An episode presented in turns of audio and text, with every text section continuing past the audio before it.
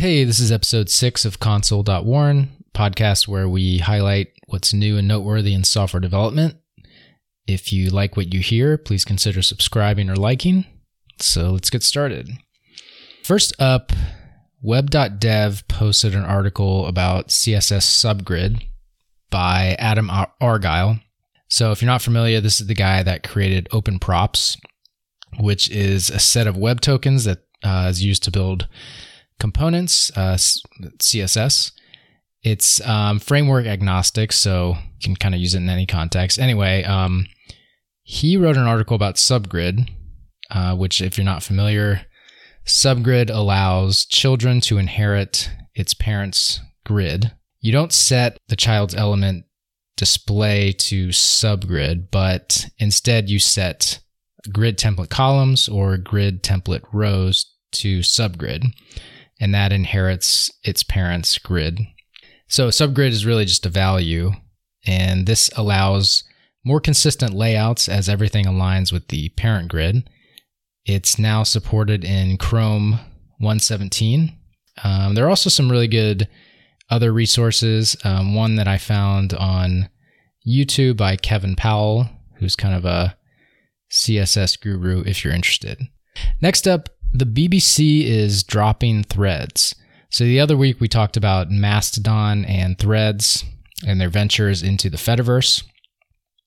Um, it seems like a lot of big entities like the NFL and CBS News haven't really posted on threads in quite a while. Um, so their accounts are, are basically inactive because, um, well, you can't delete a threads account without deleting your Instagram account, which seems like an issue, but and on the flip side, these places are continuing to post on Mastodon. Putting aside some of the thread's privacy issues, to me, and this is just my opinion, one of the big things is that there's just not enough contentious debate on the threads platform. Um, it came out as partly as a response to Twitter after uh, Elon Musk took over. But I feel like the pendulum has kind of swung in the other direction to where everything there sort of feels very vanilla. Uh, it's very non-confrontational. Um, we're sure you you know you go there the first time and it's it is like positive and friendly, but you don't really go back because there's not like a show of arguing you know everything under the sun and and having all these different viewpoints. So I don't know. Threads feels a bit like it's become an echo chamber. Does feel hard to have a debate, um, like an actual healthy debate um, in an echo chamber. So I don't know, maybe things will turn around in a little bit, but it does seem like some of the bigger companies and brands are starting to move away from it. Next up, there was a Wired article last week called The Cloud is a Prison. Can the local first software movement set us free? This discusses doing away with big tech and sort of moving to a peer to peer model that cuts out the middleman.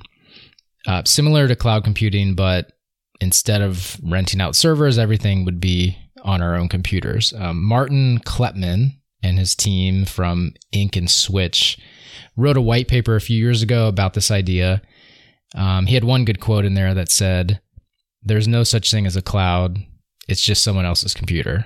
So the idea is to maintain the multi device accessibility while removing the dependency of a central system. So a lot of a lot of common points with kind of the Fediverse thing we talked about the other week. Probably won't happen anytime soon, but it's always fun to read these kind of outside the box ideas. Finally, we have the Segmenter API. So there's an article linked in Front End Focus uh, last week called Using the INTL International Segmenter API which uh, this API allows you to split up sentences correctly in different languages. So, for example, in Japanese, I'm, and I'm not, I don't know any Japanese, but apparently there are not white spaces between words in, ja- in Japanese. So, just going um, string.split would not correctly segment a sentence. So, the segmenter API takes in a language then it lets you kind of iterate through the objects that it spits out. One other cool feature is you can specify the granularity. And so you can step through by word or by sentence. There's a lot of uses for the this API, like localizing your application. Um, if you're going to parse through text, uh, to translate, or even just getting an accurate word count of a sentence because it takes into account graphemes, which are the smallest unit of language. So everything from letters to numbers to letters with accents. So it's so it's more accurate than doing string.split.length. So that's it for today. Uh, links will be in the show notes, and we'll see you next week.